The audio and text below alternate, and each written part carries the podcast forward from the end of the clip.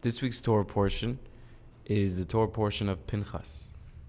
Pinchas is the name of a grandson of Aaron, the high priest, who was the brother of Moses.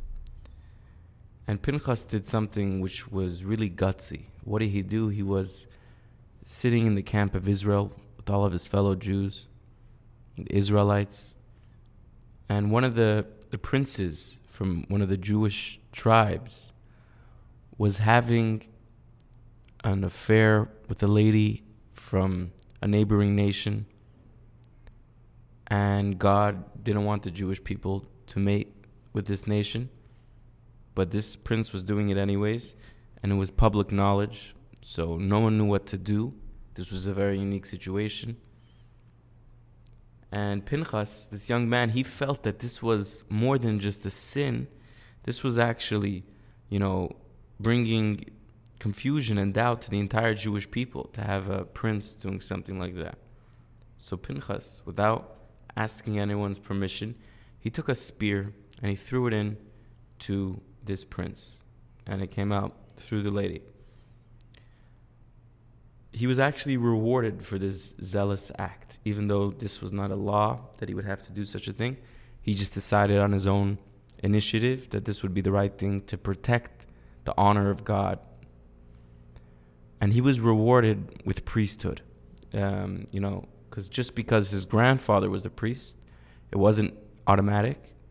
But he was rewarded with priesthood. And that would continue on to the children, to the sons, and the sons.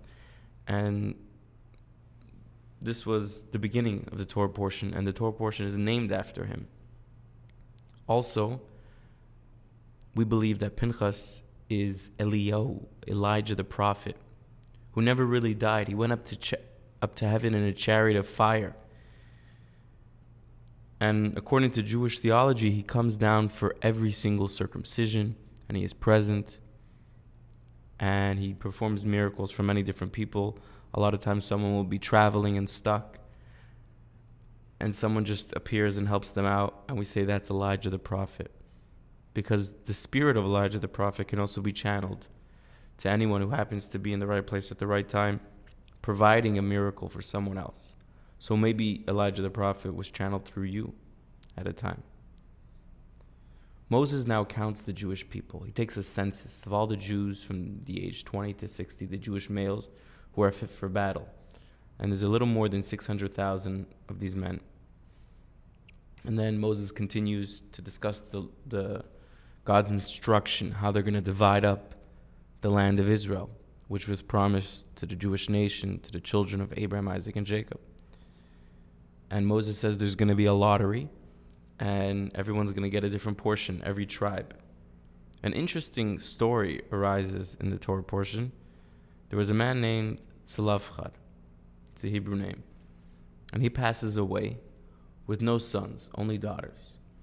Now, according to the Jewish law of inheritance, the son will inherit for his wife and his kids and his family. And the wife will not inherit from her family, she'll inherit from her husband's family to her. And her brothers will take from her family for them and their wives. Now, this was a case where there was no sons in the family. Tzalaf had no sons, he only had daughters. So these five daughters, they made a petition to Moses and they said, We have no brothers. We want to get a portion. We want our father's inheritance to go to us. And even though traditionally, if there's boys, it would go to them, and we would get from our husband's family. But this was not the case over here.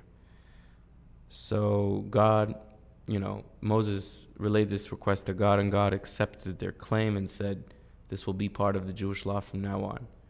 So you see, I mean, you can't talk about God, compare him to, to human beings but you do see that that God is is um, hearing the people's needs. He's listening, and if you say He's adjusting to the to the situations, obviously not that God changes His mind, where He doesn't really have a mind to change, but that the concept here, which we can relate to from this, is that the laws from the Torah are supposed to be a living thing that we live with and we apply to our daily lives.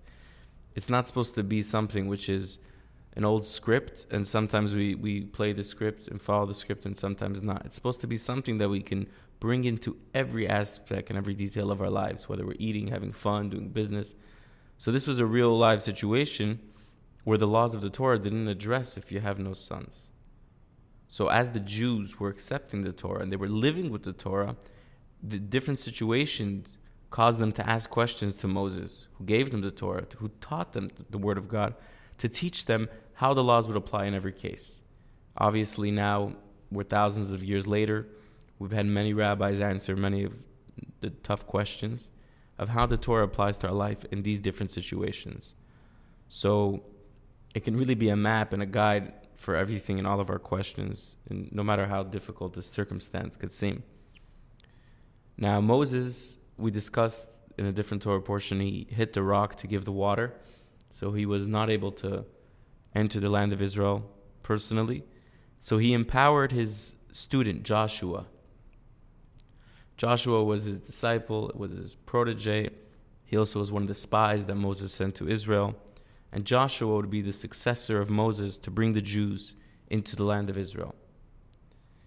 Towards the end of the Torah portion, we're discussing a lot of the details of the offerings brought in the tabernacle, which was a sanctuary, a portable sanctuary in the desert that people, the Jewish people brought sacrifices and there were services.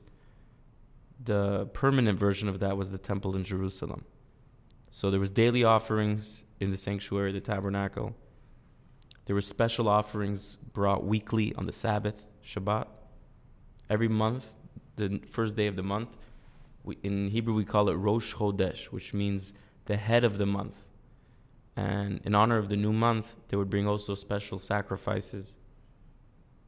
The Jewish holidays discussed in the, in the Torah, such as Passover, when the Jews left Egypt, a special sacrifice which dates back to the original Passover, the night before the Jews left Egypt.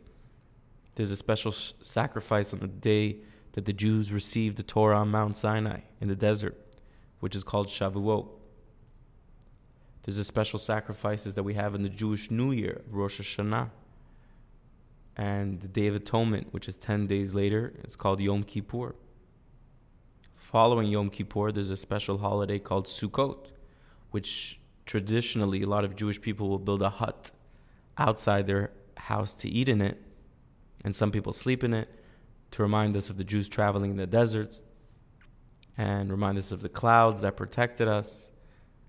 And just in general, it gives us a good reminder that this whole world is temporary. We're on a journey, and we shouldn't be too stuck and too, and too, you know, feel too imprisoned in our conditions. It's all temporary, and we are connected to a higher power, which is our real existence.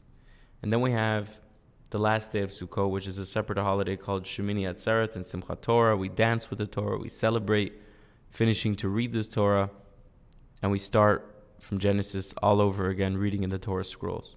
So this is a very beautiful Torah portion. It speaks about different laws. It speaks about different rituals.